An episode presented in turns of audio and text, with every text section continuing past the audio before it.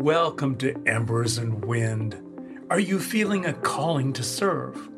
What if answering this calling unleashes from deep within you leadership potential? I'm your podcast host, Keith Weedman. Blended three decades experience with knowledge from multiple disciplines to unleash hidden potential in others. In this weekly podcast, my distinguished guests and I will share what fuels us and how we serve.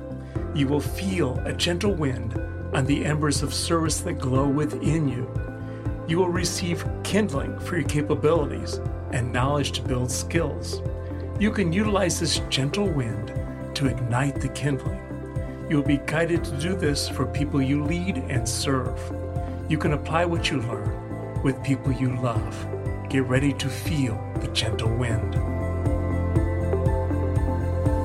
In 1975, with a $7,000 Rotary Ambassadorial Scholarship in hand, 23 year old Noelle Turner left Indiana University to study opera in Germany. She studied the German language at the Goethe Institute at Boppard on the Rhine and opera in Cologne.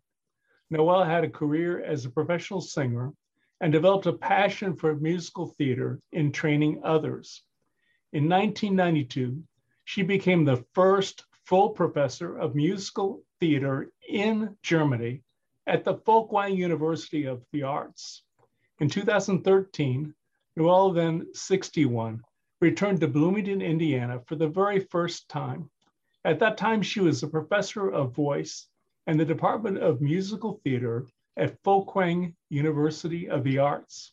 Noelle was the first female member of the Rotary Club of Essen in Germany. She's a past president of that club. In 2021, Noelle was a founding member of a Rotary Passport Club in Essen, Germany. The title of this episode is Without Rotary, I Would Not Be Here Today. Please join me in welcoming Noelle Turner from Essen, Germany to Embers and Wind. Welcome, Noelle. Thank you very much. I'm thrilled to be here. What do you remember about winning the Rotary Ambassadorial Scholarship in 1975?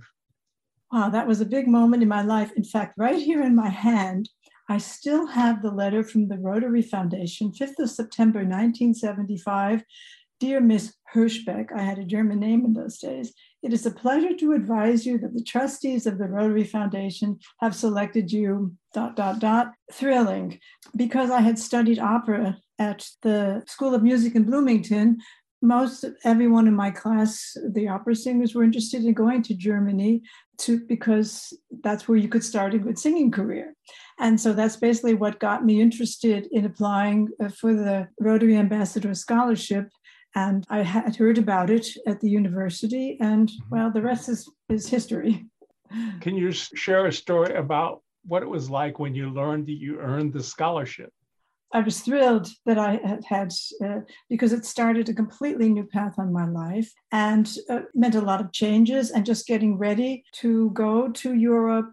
I'd never been outside of the United States before, so I have to speak a language that I, would learned some a little in college, but had never really spoken before. And in those days, of course, we didn't have Google and uh, possibilities to find out a lot about another culture or um, another city. Mm-hmm. And so just relying basically on the few books and catalogs I could find and, and word of mouth, showed up probably pretty naive with my two suitcases in Frankfurt in 1976. How did receiving the Rotary Ambassadorial Scholarship change your life? Well, it opened so many possibilities to me, so many doors to me, as far as, like I say, first the big step going to Germany, of course, being able to study in a, the opera school in Cologne, being in a country which still invests so much interest and, of course, money into culture. And I didn't intend to stay for 45 years. I, the scholarship was for one year. And of course, I didn't know where this was really taking me. I was hoping it would lead me to a singing career, which it did, but it took me through my whole journey from doing my studies to doing a career to staying in Germany and finally getting a, a full professorship at the Folkwang University. And basically, it's very interesting in the, the department that I taught at at the university, the mm-hmm. Department of Musical Theater, the director of our department, Professor Patricia Martin, was also a Rotary Ambassador Scholarship. So I always say our department would not have been what it was without Rotary. So why did you stay in Germany after graduating?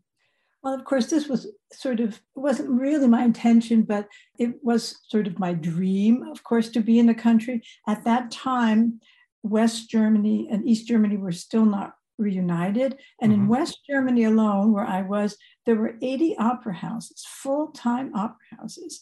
And of course, there was a wonderful place to get experience and start a mm-hmm. career. And things just started rolling once I got started and singing and doing concerts. And at some point, then I got married. And in 1985, I had twins, which was sort of a turning point in my life because it was difficult to stay at the theater and have two babies at home, be up, oh. up all night. And it's an interesting cultural difference. I don't know. I think it's changing here a little bit, but Germany is still very traditional as far as women with children mm. and staying at home, especially in 1985. There weren't a whole lot of possibilities. I did manage to keep working, but a full time job at a theater, of course, was not possible. Mm-hmm. And so I had my children. And when they were a year old, I was a single mom then. So I had to see to it that I could keep my family going. And I started teaching more. And when my children were six years old, I got the professorship in Essen. And I was so lucky. I, had mm-hmm. immediate tenure. And in Germany, all of the universities are state schools which meant I was not only a professor, but I was basically an official of the state. It's sort of like being knighted. Wow. You know? So I had the job for life and great benefits, which, of course, as a single mom was just a gift from heaven for me. And and just one thing was so my children were here. They're they're American citizens. And Germany, you can't have uh, as an American double citizenship. So we're all still Americans. And they went to school here, and now they're they're grown up, and they I'm very fortunate. They live nearby. And of course, for a long time, I looked at the job market in the US to see, okay, what are the teaching jobs like? Mm-hmm. Can I get a professorship somewhere? But after I'd been here for about 20 years, I thought, you know, there's usually, if one gets a teaching job at an American institution, you don't have tenure right away. You might be an assistant to something or somebody. And my children are here. And like I say, now they're grown up and they're they're working and uh, nearby. And I'm I'm married now, and uh, my husband is also here. So it's mm-hmm. I always say it's become like a life sentence. So, how does living in more than one country influence how you perceive people? It gives you a bigger perspective. Like I say, when I uh-huh. first came over, I was totally, I just, I just thought everybody was going to treat me or just act like we do in the US, and that cultures can be very different. The way mm-hmm. Feel about things, the way they, they react to things like I say, the, the, differences in the society, like I say, how the family structure is. It gives you more of a perspective. And it's still only two countries. And I mean, Germany is that not that far removed from the United States. You know, mm-hmm. it's still in the Western world and, and, and, a lot of the same tradition. In fact, my my father's family was German from mm-hmm. Wisconsin.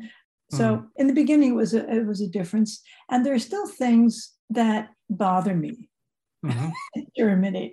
Um, it just it's just little uh, funny things that they don't sometimes keep a physical distance, like the be walk past you, maybe bump into you, and don't notice it. It's just how their culture is. You know, mm-hmm. for us that would be considered rude. Or like if if you're talking to one of your friends or something, and you they'll they'll say something to you like, "You look really terrible today." You know, oh. for me, that's an insult. and Germans do that in a way to show they care. Right. You know, but it still bothers me. You know, you look really tired. You know, and sometimes you feel great, and it makes you feel like, oh, is there something wrong with me mm-hmm. You know, I would never think of telling somebody they uh-huh. didn't look good on that day. And but for them, it's a way of showing that they're interested in you and that they care about you. Yeah. But I still get insulted when, when people say that. It's little things like that. You know, I've lived in this society now for 45 years. I'm an official of the state of North Rhine-Westphalia, which is where mm-hmm. I teach. I still can't vote here because I'm not a citizen. Like I say, there are things mm-hmm. that really couldn't get in the beginning, like certain kinds of cereal or mm-hmm. bagels. Mm-hmm. And now it's become so much more through the globalization, so much more international mm-hmm. that it's it's pretty much a lot of things are, are the same. Tell us about your passion for musical theater Right. Okay. You know, when I was at IU, I studied opera. Uh, uh-huh. But of course, as a, a, U.S. citizen, I grew up right outside of New York City, 25 miles mm-hmm. from New York. And by the time I was in high school, every Saturday I would go into New York City, take a piano lesson, and then go to the theater often the ballet or the opera, but of course Broadway. And you know, it's a cultural thing. I was on the mm-hmm. stage for the first time in musicals in kindergarten. Our teacher wrote a, a musical for us, and you know, in a real hall where we performed. You just grow up with musical, and be, like I say, coming from New Jersey, um, was always in contact with it, and um, I always loved it. And the reason I got involved in, in Germany in musical theater is that when I started teaching, which was around 1985 when my children were born, mm. there was very little musical scene in Germany. It still hadn't hit Germany. You know, they're, they're the traditional mm-hmm. either opera, operetta, or straight theater. They have a wonderful, really wonderful actors and wonderful straight theater and repertory theater. But they just started in 1986 in Hamburg was the first time they played a big musical, had cats. Um, and it, it was in a theater and it played every day. Mm-hmm. And they were looking for people who could train the singers because there were a lot of Britons or Americans in the show, but for the mm-hmm. Germans, mm-hmm. they didn't have such a feel for the sound. They didn't, you know, because they didn't have a musical theater culture. So, mm-hmm. being a, a US American, I started teaching these people because we Americans have an idea of what this is supposed to be like. Mm-hmm. And that's how I got involved in it. Just, it was a cultural thing because I brought this with me as an American.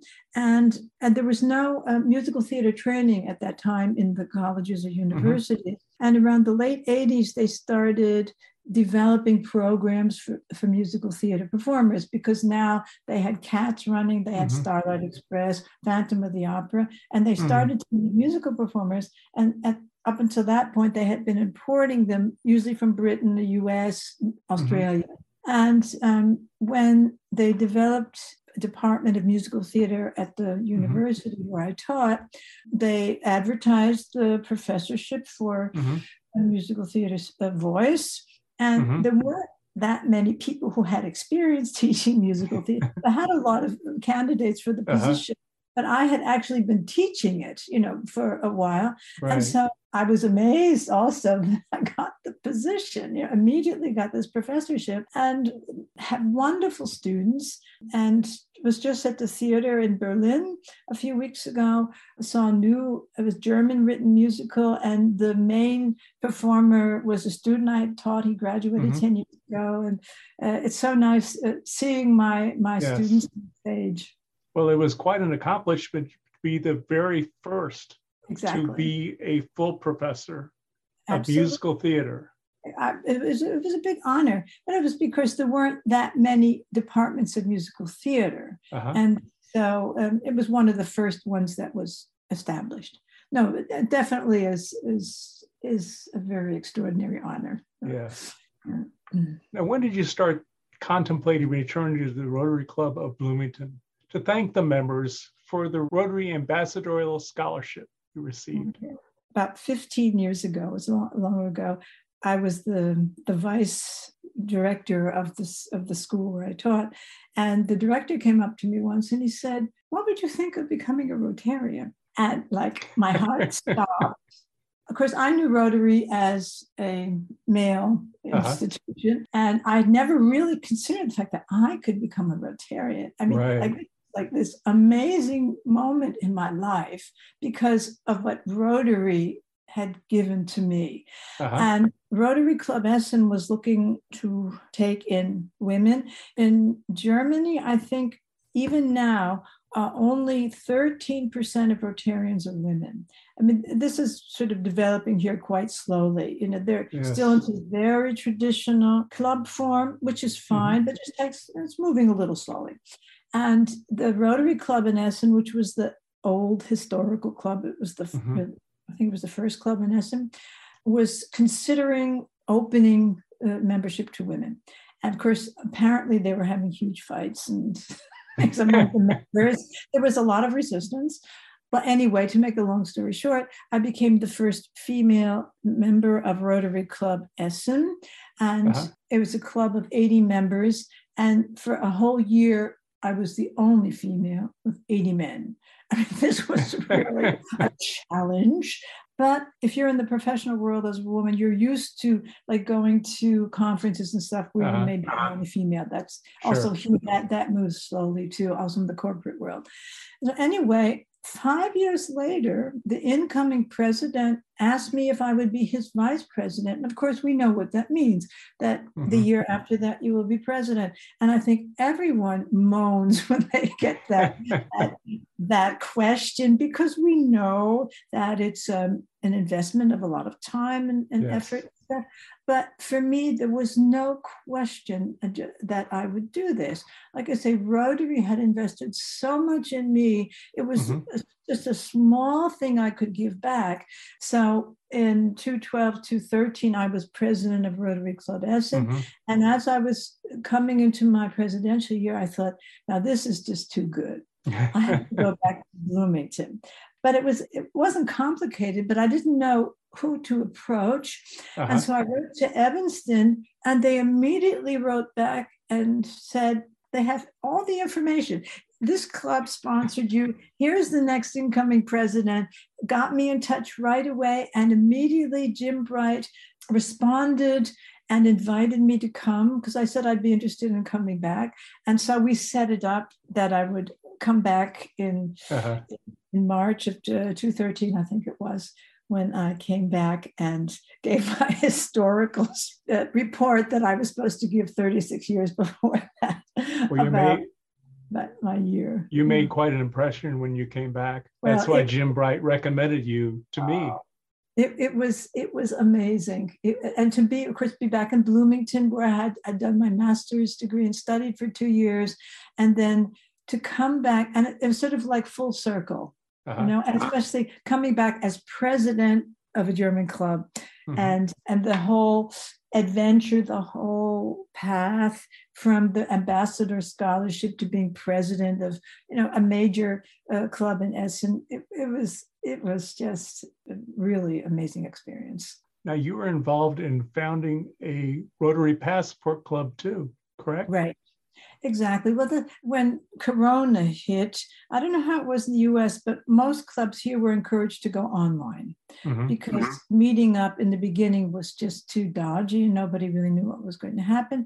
So basically, the whole last two years were online. And about a year ago, uh, our governor, uh, we had a female governor, Anke Schäfer, she was involved with or considering starting a passport club. And I was still in Rotary Club Essen, but of course, for a year or two, nobody had really seen each other except for mm-hmm. online. And, and for, uh, she, she approached me about it, and it just resonated with me when I first heard of online clubs, I think they've been possible for quite a while. I always thought, oh, an e-club, you know, you know, I'm going to go see people and stuff. But because of the Corona thing, we were used to, you know, meeting up this way. And actually, it has so many advantages to it. Mm-hmm. Is that no matter where you are, you can log in to a meeting. And in our club, the name of the club is Semper Apertus Germany, which means always open. And we have members that range between uh, the founding members 24 to 78.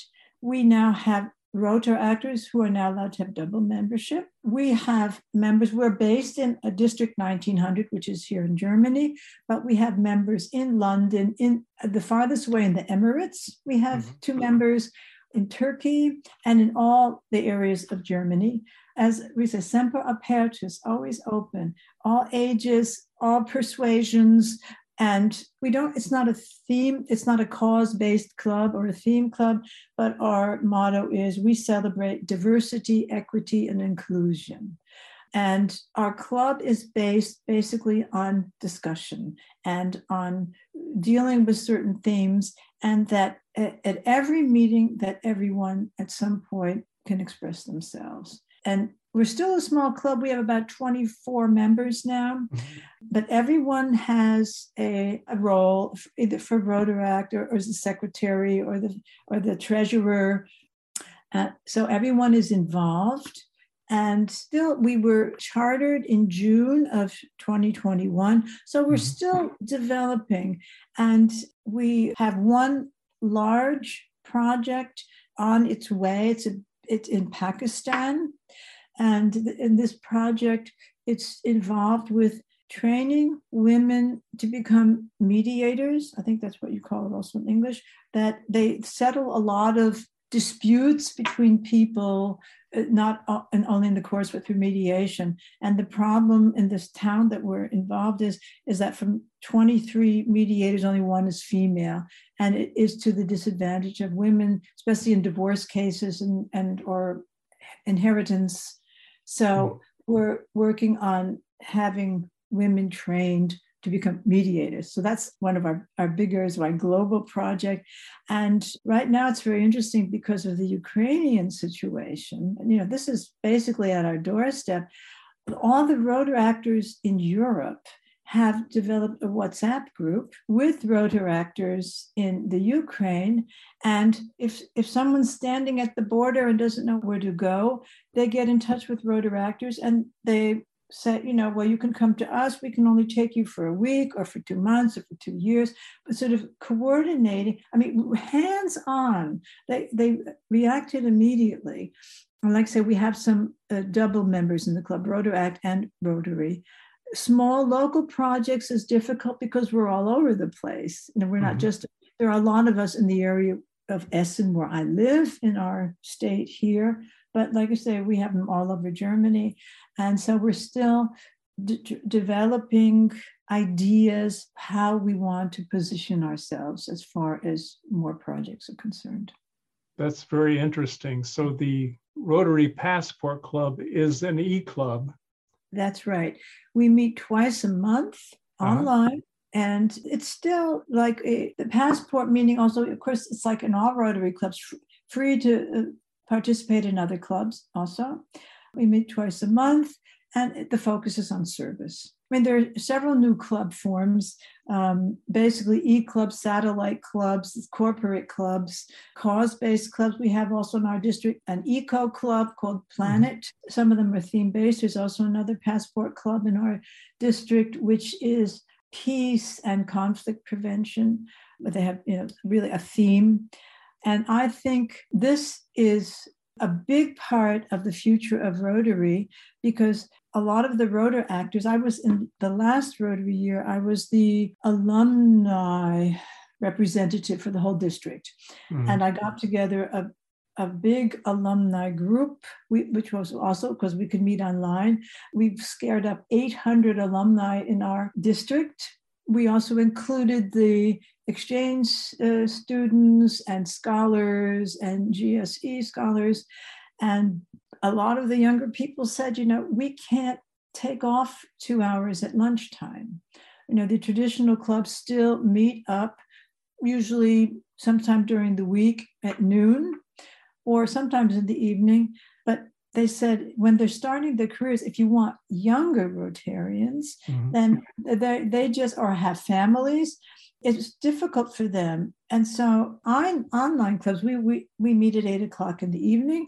People with young children, their kids are in bed, you know, they have an hour where they can, you know, have a glass of wine or just and log in and come to a Rotary meeting. And I think that's going to be a great part of the future of Rotary. Yes. Like I said, we have no trouble getting uh, members. Plus, we're not bound to our area or our, our district. I think it's a it's a really realistic way of developing Rotary. And we did meet up once for our charter meeting. We met near the Frankfurt airport in a small, really nice town. So mm-hmm. we had members fly in from the Emirates, from London. Almost everyone came, you know, and we do intend to meet up once or twice a year so that, you know, we actually see each other. And like I say, there's a lot of members in the area where I live, so we see each other anyway, but we try to get together once or twice a year. So, what's next for you? And I know you and I have talked a little bit that you're actually officially retired from your university position. Well, I've been retired officially for five years, but I, I think I work more than I used to because I'm, I'm very lucky because I've had a lot of success in what I do. And I get invited to teach master classes, workshops. I've taught all over Europe. I've taught in Israel, in Vienna, in, in mm-hmm. Holland, in, in the Czech Republic, get invited to teach courses. I'm very active in teacher training. So just this weekend, actually, three days, there was a, a, teacher's training course in another part of Germany where I and some other colleagues give courses for people who want to develop more pedagogically. I teach quite a bit at home. I have usually professionals or students who come to me at home. And of course, the big thing is as of July the 1st, I will be president of Rotary Club Semper Apertus Germany. now, right now, it's, it's interesting because it's so different than being president of a traditional club. Uh-huh. Well, we don't have those meetings live you know mm-hmm. and you can't just organize a trip to a museum or a concert or whatever because we're not here. We're all online. So setting up a program for the club which will basically all be online interesting of course interesting lectures and talks. We sometimes will take a meeting and just pick a theme and talk which i think is really important among us. And like i say it's important that everyone always has the chance to express themselves yes. in a meeting. And it's interesting. I've been in this club now since June, July, and I was in the traditional club for 15 years, but I have the feeling that I know the people in my present club better than I did in the traditional club because we're always involved with each other. Uh, whereas in a traditional club, I mean, it was a big club. Mm-hmm. Sometimes the tendency is, well, let's the the board do everything, you know, or, or like take care of the projects and we'll come and have lunch and talk a little, you know, and right. just wonderful. I mean, I loved also my club and they did wonderful projects. And but it just turned out through the the whole corona thing and the online thing that this is like i will be also in another country in april and may. I can log into the meetings. And i don't have to miss have great presence. there could be somebody who's listening right now that might want to visit your club. What languages your passport club speak? Well, of course, we speak German, but every last Sunday in every other month, we have in the of course it's our morning that wouldn't work for you but we would go to english if if someone would want to visit us i especially in my year as i say as of first of july somebody wants to come everyone speaks english Mm-hmm. You know, it's just when we're among ourselves, we speak German, but it would be wonderful to have mm-hmm. people come and visit us. And even if they want to come visit now, we meet on one, once a month on a Monday and on a Thursday. But they should get in touch with me through my email address and would be thrilled to have uh, people come and see what we do, how, how, this, this works. I will include your email address in the show notes. Very good. Very what's good. what's next for you? It's interesting in my work, I've been doing what I've been doing now for about 36 years. And I, I feel like I'm just starting to understand a lot of it. And I learn something new every day. And like I say, developing a new Rotary Club form. Other things I do, like I'm learning Hebrew Yeah, my husband's Israeli, and we have an apartment in Tel Aviv, which now we have taken over for ourselves just for vacation.